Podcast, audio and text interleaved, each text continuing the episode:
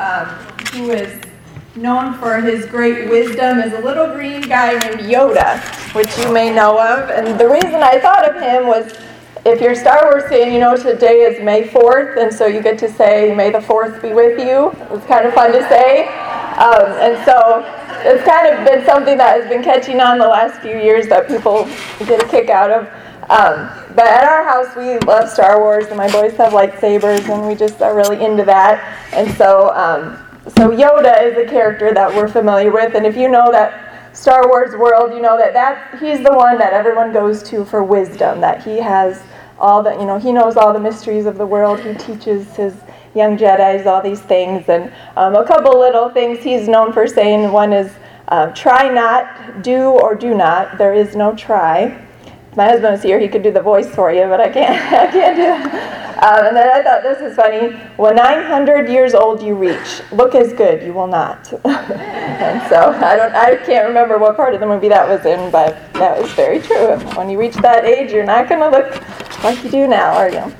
Um, but no matter if it's in stories or real life, um, a lot of us really do want wisdom. We want to know what what to do in life. You know, in, in movies and characters, you know, there's always a problem in a story, and the character has to figure out what to do. And in our lives, we have problems all the time and choices that we have to make. And we just need wisdom. We always are trying to figure out, you know, what do I do? As, as we grow up in life, you know, when you, back when you're wanting to get married, you're trying to figure out who do I marry? What do I do? Who do I choose? I want to make the best choice for a, a life partner. Um, you know, when you have a baby, there's so many choices you have to make with, with your baby. Do I nurse or do I bottle feed? Do I do cloth diapers or disposable? And, and it just goes on from there. And choosing your children's education and um, and maybe for yourself, you know, what job do I want? Um, should I work? Shouldn't I work? Part time, full time?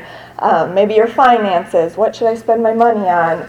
Uh, maybe your health. A lot of people have big health issues, and you have to make some big choices with how you're going to manage your health, what treatments you're going to take. Um, there's just so many problems and so many choices in our lives that we just we need wisdom and we want to know what's the best choice. What do we do? Um, and so we seek knowledge and wisdom because we want to know what to do. Um, and on your paper there, I kind of bolded um, a in the word knowledge, we have the word know, and in the word wisdom, you can see the word do. And that just kind of is a picture of, of why we seek those things, because we want to know what to do. We want to have the knowledge and the information, but then we want to know what do I do with that? How do I make the best choices in life? Um, and so that's, that's what we're going to be talking about today. Now, around your tables, I don't know if um, anyone mentioned Solomon. He is considered the wisest man um, in the Bible when you're looking at biblical history. And so we're going to take a look at um, some things about Solomon to get us started. So if you can open up your Bibles to 1 Kings, back in the Old Testament. Um, you may or may not know much about Solomon. Um, you can go ahead and open up to chapters 3 and 4. We're going to kind of be in there. I'm not going to read everything. But um, Solomon you probably know was David's son. King David was, um, you know, just kind of that that um, the the one king we always go back to as far as the king of the Israelites. And so Solomon was his son, and God had promised that Solomon would be the one to build the temple in Jerusalem. And so there was a big responsibility on Solomon's shoulders. He was going to um, do some great things that God had um, planned for him to do. And so uh, when he became king, he felt the burden of that. He felt the weight of responsibility as king. And um, if you know the story in chapter 3 here, it shows that, that God appeared to Solomon in, in a dream or a vision and, and told Solomon, Ask me for whatever you want, and I will give it to you. What do you need to be king? And Solomon basically asks for wisdom. He wants to know, What do I do? How do I rule these people? How do I make the best choices? How do I know right from wrong. And so he asks for wisdom. And God is pleased with that. And so God not only gives him wisdom, but he also gives him riches and honor. And um, Solomon is just this major, you know, king in, in history here. Uh, if you actually go over to chapter 4, I'm going to read this little section that describes his wisdom and just how vast it was. Um, chapter 4, starting in verse 29. Says God gave Solomon wisdom and very great insight and a breadth of understanding as measureless as the sand on the seashore. Solomon's wisdom was greater than the wisdom of all the men of the east and greater than all the wisdom of Egypt. He was wiser than any other man, including Ethan the Ezrahite, um, wiser than, looks like He Man from the 80s there. Remember He Man? Um, Calcol and Darda, and the sons of Mahli. And his fame spread to all the surrounding nations. He spoke 3,000 proverbs, and his songs numbered a 1,005. He described plant life, from the cedar of Lebanon to the hyssop that grows out of walls. He also taught about animals and birds, reptiles and fish. Men of all nations came to listen to Solomon's wisdom sent by all the kings of the world who had heard of his wisdom. And so that was what he was famous for. He had all this knowledge, all this wisdom. He just knew about everything. Um, and then one other little thing I want to read about him, just as an example of his wisdom, is back in chapter 3. This is um, just one example of him using his wisdom. This is a story that I remember learning as a kid. It was one of those that stuck with me because when you first hear it, it's kind of like shocking and interesting. Um, so maybe you have heard it, maybe you haven't, um, but it's just an interesting story of how he used his wisdom. So, um, chapter 3, starting at verse 16 here, I'm going to read. It says, Now two prostitutes came to the king and stood before him. One of them said, My lord, this woman and I live in the same house. I had a baby while she was there with me. The third day after my child was born, this woman also had a baby. We were alone. There was no one in the house but the two of us. During the night, this woman's son died because she lay on him. So she got up in the middle of the night and took my son from my side while I, your servant, was asleep. She put him by her breast and put her dead son by my breast. The next morning, I got up to nurse my son, and he was dead.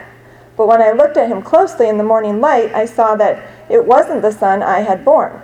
So that is her problem she's presenting here. The other woman said, no, the living one is my son, the dead one is yours. But the first one insisted, No, the dead one is yours, the living one is mine. And so they argued before the king. The king said, This one says, My son is alive and your son is dead, while that one says, No, your son is dead and mine is alive. Then the king said, Bring me a sword. So they brought a sword for the king. He, gave, he then gave an order Cut the living child in two and give half to one and half to the other. The woman whose son was alive was filled with compassion for her son and said to the king, Please, my lord, give her the living baby. Don't kill him. But the other said, Neither I nor you shall have him. Cut him in two. Then the king gave his ruling Give the living baby to the first woman. Do not kill him. She is his mother.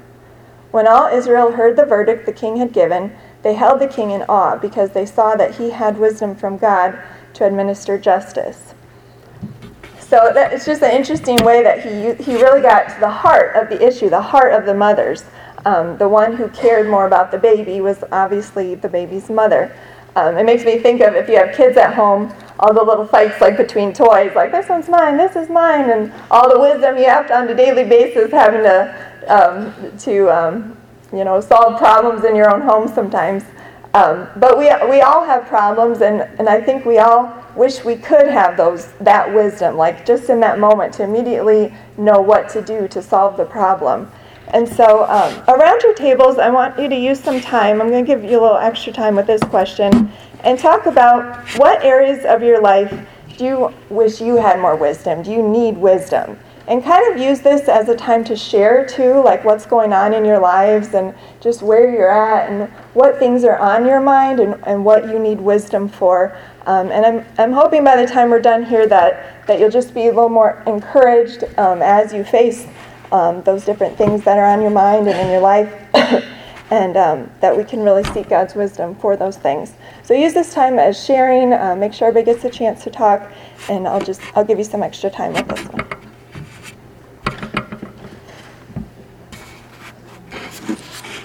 Um, Neither are your ways my ways, declares the Lord. As the heavens are higher than the earth, so are my ways higher than your ways, and my thoughts than your thoughts. And so just think about how high above us God really is, his mind, what he understands, And so on your paper there, I drew um, just, you know, a little visual there. Just the mind of God is so far up here, so high, as high as the heavens are above the earth. And here's our little mind down here. And sometimes, you know, we, we think we're a little farther up, but we're not, that He holds all the wisdom. Uh, and it makes me think, you know, as I see like Rachel and her baby and Molly and her baby, you know, just think of the, the gap of knowledge just between a mom and her baby. Like that gap, that's huge when you think of all the moms know that their babies don't know and will have to learn. That gap between God and us is like a million times greater. And so he has all this wisdom, and so he's the one that we're to go to uh, when we when we need wisdom. And so that's um, that's why we're talking about that today. And whether we like it or not, God God is the standard. We might not agree with that. We might not believe it. We might not like it, but that is the truth. It, um, it, in um, Psalms here, it says, The fool says in his heart, There is no God. There is no standard. There, I am the standard. The fool says, I am the standard of wisdom.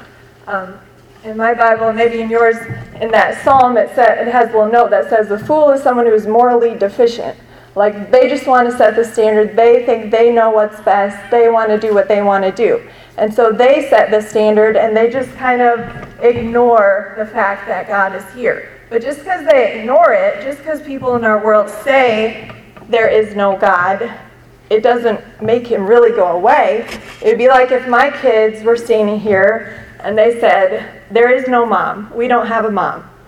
Clearly, I know that I am their mom, and they can't, just because they say that doesn't make me not their mom. I am their mom, and I know that, even if they want to deny that. You know, if they said, um, you know, Mom, you don't know anything. Well, they can say that, but I, I still know more than they do. You know, we can say that about God. Oh, God, you don't know what's going on. You don't know, but He does. And, um, and so, no matter what we say about it, He still holds all the wisdom. And whether you believe it or not, whether you um, follow that or not, that's just how it is. That's the truth and we're all going to find out for sure one day when we stand before Him. Um, so, why would someone say there is no God? Why would you say that in your heart, even if you don't say it out loud? Why would you say there is no God? There is no standard. I am the standard. Well, here's just some of my thoughts about it. Um, I have them on your paper there. you might say that again because you want to be the standard. You don't want to follow God's rules. You don't want to read the Bible. You don't want to hear uh, God's truth. And so, so you want to be the standard of what is right and wrong, of what you want to do in life, what path you want to take. Um, and so, so that's why you might say that. Um, you might not want God telling you what to do. You just you just want to do it. And so if you say there is a God, then that means you're accountable to the fact that He's in charge. And so that's maybe why you would say that. Um, maybe you don't trust God. Maybe you um, you just feel like God hasn't been there for you, you don't trust him, and so you're just going to pretend that he's not there because you know you don't trust him. Um, or you just trust what you can't see. You know, obviously, if I have my kids here and meet, that they can see that I'm here. We can't necessarily see God in physical form, um, so we have to trust by faith. So that is a little harder. Um, that's a little different scenario there, but um, but that might be why we don't trust God or don't go to Him for wisdom because we can't see Him and it's hard to believe in what we can't see. So those um, may be our reasons. Now, um, we're going to go back to Solomon here. Even though Solomon was the wisest man on earth, he, he's really an interesting character, and, and I don't really understand him because in his wisdom, he was still very foolish. In his heart, he was a fool. Maybe not at first. I think at first he really did follow God and honor God, but there were some things where he set the standard in his life um, as far as um, how he lived. And in doing that, he became a fool. He was basically saying, I am the standard, not, not God. I have more wisdom in this area of my life than, um, than God because I want to do what I want to do. So um, turn to 1 Kings 11.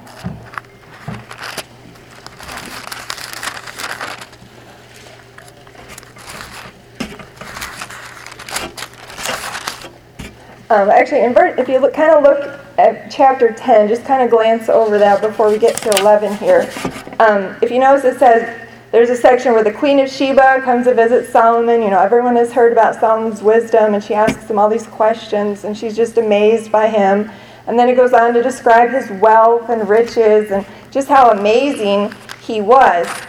But then it gets to chapter 11, and there's, there's this turning point, and says, King Solomon, however, loved many foreign women besides Pharaoh's daughter Moabites, Ammonites, Edomites, Sidonians, and Hittites. They were from nations about which the Lord had told the Israelites, You must not intermarry with them because they will surely turn your hearts after their gods. So God had set the standard. God knew better. He wasn't trying to like take away Solomon's fun, take away any kind of pleasure, but God knew he knew better that that would turn Solomon's heart away. Just like as a parent, you know better. Like in my house, you know, just like most houses, we struggle with like screen time, how to limit screen time. And one thing, you know, before school, they can't watch TV or play on their Kindles or anything because we know that they're going to get distracted and they're going to, you know, like we're going to be late. However, we're still late every day. This morning, my daughter was supposed to be getting dressed, and I find her in the corner reading a book, and we're late again. And so, like, but that's why we do that. That's why we say no to certain things because we know better that that we know what it's going to lead to, and we know that if if you're turning toward that, it's going to lead to things that that aren't good. And so God knew, okay, He made Solomon king and he had a big job and so he knew that if solomon was good if he married these foreign women who worshiped other gods he knew that solomon's heart was going to turn toward these other gods and that he you know that he wasn't going to be a good king anymore but even though god set that standard because he knew better solomon didn't listen to that and this is where solomon was a fool it says nevertheless solomon held fast to them in love he had 700 wives of royal birth and 300 concubines, and his wives led him astray. They did. You know, we think it's bad. People get after Donald Trump and his wife, you know. That's nothing compared to Solomon here. He had a thousand women that he was with. Um, as Solomon grew old, his wives turned his heart after other gods, and his heart was not fully devoted to the Lord his God, as the heart of David his father had been. He followed um, these other gods. So Solomon did evil in the eyes of the Lord. He did not follow the Lord completely as David his father had done. And then uh, down in verse, well, then it shows like he's even offering sacrifices to these other gods. God is angry with him. He says, you know, I'm, I'm going to tear the kingdom away from you, but because I made a promise to your father, I'm not going to do it during your lifetime. But God knew. That's why he gave him that standard. But Solomon in that area of his life was very foolish and his heart turned away from God. And God God knows our hearts and he knows what will turn our hearts. They can get turned pretty easily.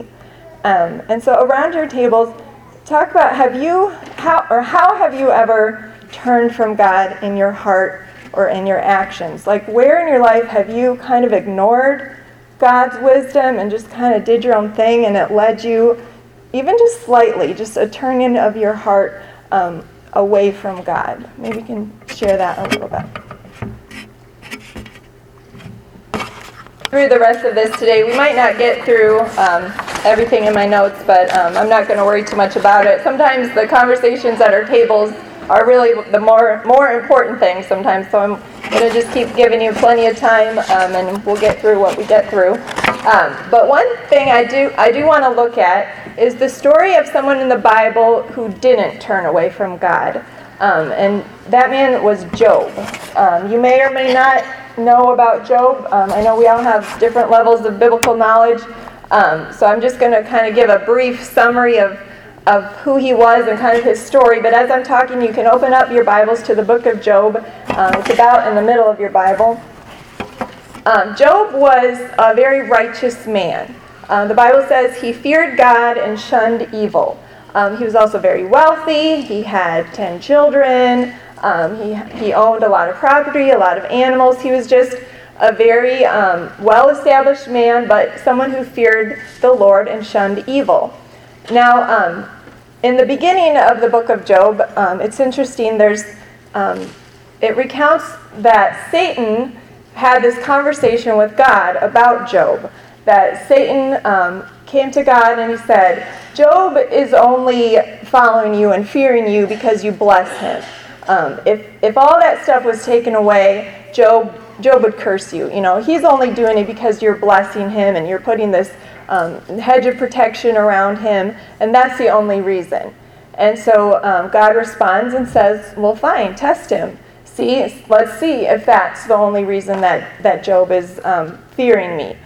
Now, God, God knew Job's heart. He knows our hearts, and so he, God knew that Job wouldn't turn away, um, but he was going to give Satan the permission to um, do everything but kill Job.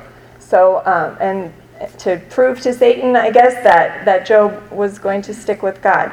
And so, um, so that's what happened. If you read in the beginning there, Job lost everything. He lost his animals, he lost his servants, he lost his children, um, he lost property. He himself was afflicted with terrible illness and was in great pain. And all of these things happened kind of like all at once and just rocked his world. Everything that he had was now gone. And his wife told him to just curse God and die. She was kind of the fool in the story. She said, just, just, you know, be done with God. If this is what he has done, allowed to happen to you, and this is what he's done, just curse God and die. It's not worth it. Um, but Job did not turn away. He said no. You know, he said, you know, should we accept good from God but not suffering? And and he, even though he didn't understand it, he knew his mind was so small. He didn't understand what was going on. He was going to keep um, trusting God. Um, a big part of the book of Job is these conversations between Job and his friends. He had these friends um, these three friends that came, they came to sympathize with him and comfort him when they heard about his troubles. Um, and they did good for, it says, for about a week, about seven days, they sat around just quietly. They didn't even say anything. They were just there to show their support and show that they were there for him. But after seven days, I guess, you know, they couldn't hold it in any longer. They had to share their opinions about what they thought was going on. And in their minds, the thing that they came up with was that Job must have done something wrong, that he must have sinned. Otherwise, why would God be doing this? That it must be some kind of punishment. Now, as you read some of the things they, they um, say, they say, like, God is great, God is beyond our understanding, God is wonderful and holy and majestic. They say, like, they acknowledge that God is all these things, but in their minds, they think the reason this is happening to Job is that Job sinned. But Job knows he didn't sin. He, he knows that he's walking rightly before the Lord and that that's not what's happening. But none of them really know what's happening. We do. We get to read the beginning of the story and we know that it's something above them going on between Satan and God. It really has nothing to do with, with Job's sin at all. But, um, but his friends, in their mind, that's all they can come up with. Um, and so it's interesting just kind of reading their dialogue and then um, it gets to chapter 38. So if you're not there yet, go ahead and turn to Job chapter 38. I'm not going to read all of it, but just going to highlight some things. If you ever do get a chance, though, it is really neat to read like chapters 38 through 41 because God talks and God um, shares His wisdom. And it's kind of like if you know if, if a kid, if my child did come up to me and say, "You don't know anything," you know, you get that feeling like, excuse me? Um, let me set you straight on that. Uh, I do know more than you. And so that's kind of what God is doing. He's saying, excuse me, uh, you guys need to listen because you have no idea what you're talking about. Um, and so God answers, it says, Then the Lord answered Job out of the storm. He said, Who is this that darkens my counsel with words without knowledge? Brace yourself like a man. I will question you, and you shall answer me. Where were you when I laid the earth's foundation? Tell me if you understand. Who marked off its dimensions? Surely you know. And so sarcasm comes from God too, apparently. As you read this, he's like, oh, you think you know. Um, who stretched a measuring line across it? On what were its footings set, or who laid its cornerstone? While the morning stars sang together and all the angels shouted for joy. Who shut up the sea behind doors when it burst forth from the womb? When I made the clouds its garment and wrapped it in thick darkness? When I fixed limits for it and set its doors and bars in place, when I said, This far you may come and no farther, here is where your proud waves halt. Have you ever given orders to the morning or shown the dawn its place, that it might take the earth by the edges and shake the wicked out of it? The earth takes shape like clay under a seal. Its features stand out like those of a garment. The wicked are denied their light, and their upraised arm is broken. Have you journeyed to the springs of the sea, or walked to the recesses of the deep? Have the gates of death been shown to you? Um, and it keeps going. You know, have do you know where light comes from? Do you know where snow and storms come from? Did you put the stars in the sky? Did you do you feed the wild animals? Do you know when animals give birth? Um, do you, you know, all these things? Did you give them their their power? He's just going through all this, just back to creation. You know, were you there? I, I don't remember you being there, Job, or your friends.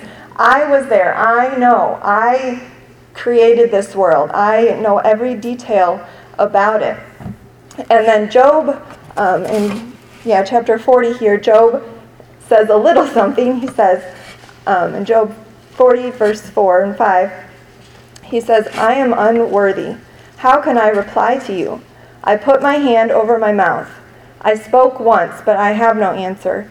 Twice, but I will say no more. Um, he's, he's just realizing how small he really is. And then God continues to go through. You just can kind of skim over that. You know, were you there when I did this? Do you, did you have the strength to do this? Um, and he talks about all these great and mighty things that he made. And then again, um, Job responds at the end. I'm going to read that in chapter 42. He says, um, I know you that you can do all things. No plan of yours can be thwarted. You asked, Who is this that obscures my counsel without knowledge? Surely I spoke of things I did not understand, things too wonderful for me to know. You said, Listen now, and I will speak. I will question you, and you shall answer me. My eyes had heard of you, or sorry, my ears had heard of you, but now my eyes have seen you. Therefore, I despise myself and repent in dust and ashes. Um, and so, you know, God just sets him straight um, and just shows, just shows, proves that, you know, I, I have so much more wisdom and understanding. I know what's going on. Um, you may not like it, you may not understand it, but I understand it as God. That's what God is saying and um, I know what's really going on here. He doesn't, it's interesting, he doesn't tell Job, like, oh, this is what happened. I had a conversation with Satan, it'll be okay, and it's just a test. Like, he never really tells Job that. Job never knows. Um, but through it all, Job passes the test um, because Job never curses God. He never um, turns away from God. He, he struggles with it, understanding in his mind, but um, but he's, he understands his place before God. And even um, back in, on your paper here, I wrote it, back in Job 28, this is even before God responds to him. Job says, Where then does wisdom come from? Where does understanding dwell? God understands the way to it, and he alone knows where it dwells. The fear of the Lord, that is wisdom, and to shun evil is understanding. Which is what he had been doing all along. In the very beginning, that's the first thing it says, that that Job feared God and he shunned evil. And so he's, he consistently stuck with that, even when he didn't understand what was happening in his life or how to solve his problems. He didn't know what to do. He consistently still believed that God was the standard and God knew more than he did, and he was going to um, bow to that um, and humble himself. And um, and so there's a couple other verses in um, Psalms and Proverbs says the same thing. The fear of the Lord is the beginning of wisdom. All who follow his precepts have good understanding. The fear of the Lord is the beginning of wisdom, and knowledge of the Holy One is understanding. Um, so around your tables, let's talk about and think about this. In our day and age, do you think that people have that fear of God like Job did? Like especially when bad things happen, like for Job. Or, you know, are we so quick to think we can put God in his place or understand what's going on in our lives or somebody else's um, or curse God? Or, you know, do we, do you think people have that fear of God? Um, and then do you have that kind of fear of God that Job did? Um, and, and if you do, what does that look like in your life? If you don't, I guess what does that look like in your life? Um, just get, get talking about those things.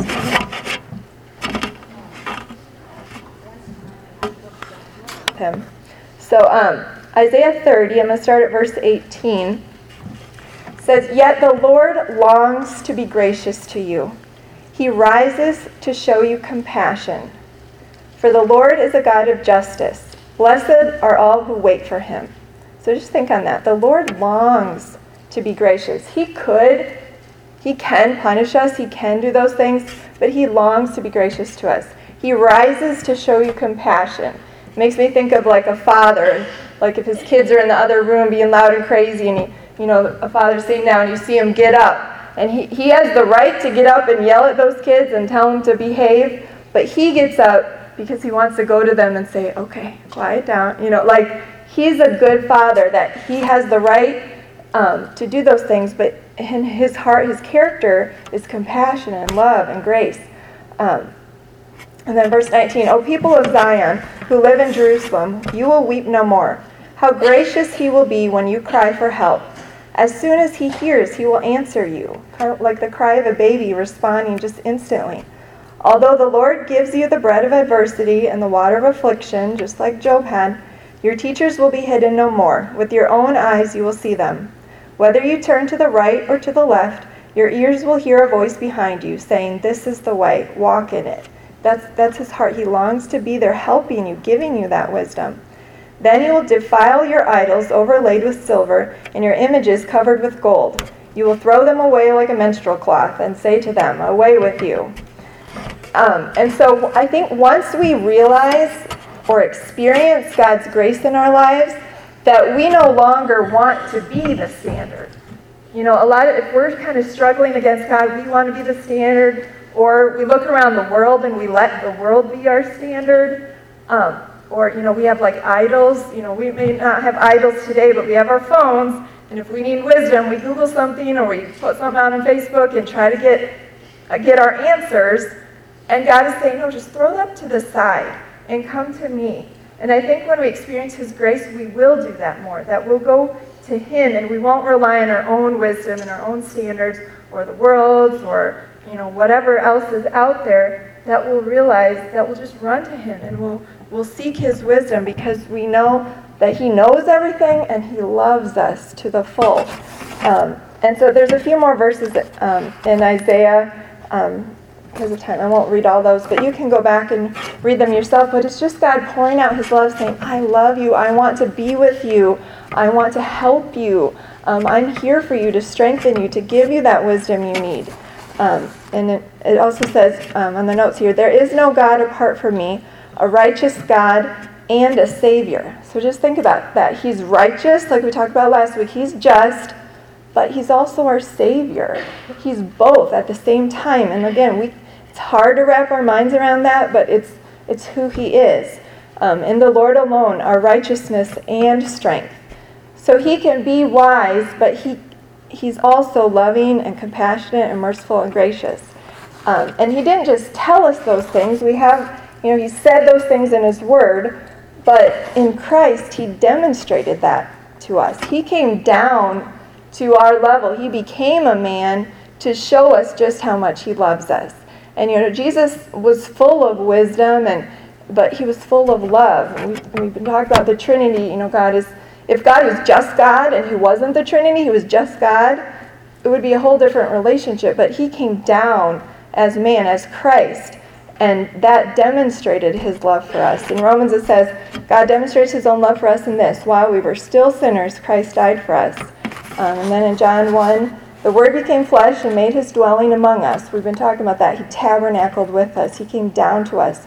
We have seen his glory, the glory of the one and only who came from the Father, full of grace and truth. In our day, we, we can't understand that God is grace and truth. He's either this, this horrible God or he's this God full of grace and lets everything go. But no, he's both. He's both grace and truth. Um, so, around your tables, do you believe that? Do you believe that God is all wise but also all loving? And how can that understanding turn your heart more toward Him so that you seek out His wisdom um, rather than your own or rather than turning to the world? How can understanding both of those things together help you, especially with the things that you're personally dealing with? So take some time with that.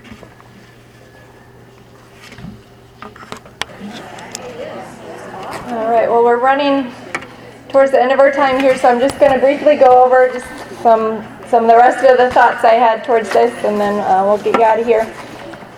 Um, but on the last page here, I put at the top if the fear of the Lord is the beginning of wisdom, if that's where it starts, to acknowledge that God is the standard, to acknowledge that, um, then the, I think that the acceptance of Christ in our lives would be the next step. Um, and, and I want to read these verses in 1 John. It says, If anyone acknowledges that Jesus is the Son of God, God lives in him and he in God. And so we know and rely on the love God has for us. God is love. That's, that's another one of his attributes. Whoever lives in love lives in God and God in him. In this way, love is made complete among us so that we will have confidence on the day of judgment, because in this world we are like him. Now, here's kind of the connection there is no fear in love, but perfect love drives out fear, because fear has to do with punishment. The one who fears is not made perfect in love. So, even though our relationship with God kind of starts with like a fear and a just a, a distancing of ourselves, that humility to, to realize how big He is and how small we are. Um, we can't leave it at that because it's through Christ then that we get to draw near to God. Um, to accept the fact that that He wants to forgive our sins and to accept that salvation um, then we no longer we, we still respect him but we don't have to fear him. We don't have to stand far away from him. We get to go near to him and ask him lord help me. What do i do in this situation? I need your help. And so that love should be drawing us near to him so that we go to him for the help that we need. Um, and so, you know, when we face trials, when we have suffering, uh, we can draw near to Him. I'm not going to read these verses in Hebrews, but again, it just talks about, um, like, let us approach the throne of grace with confidence uh, so that we can have find mercy and help in our time of need. Those kinds of verses that, that God, that's why He came and died for us, so that we could come to Him and have that relationship with Him. Um, and so, you know, we talk God is the Trinity, so there's there's Christ that He did that for us to draw us near, and then we have the Spirit, and the Spirit gives us the wisdom we need to walk through life. Um, in Romans, it says, "In the same way, the Spirit helps us in our weakness. We do not know what we ought to pray for, but the Spirit Himself intercedes for us with groans that words cannot express. And He who searches our hearts." knows the mind of the Spirit because the Spirit intercedes for the saints in accordance with God's will. And so God is for us. His Spirit is working in us. Um, he knows, even if we, our minds are so little, we don't know what to do, we don't understand that His Spirit is working in us and He knows and um, He wants to help us. Um, he knows how weak and small minded we are.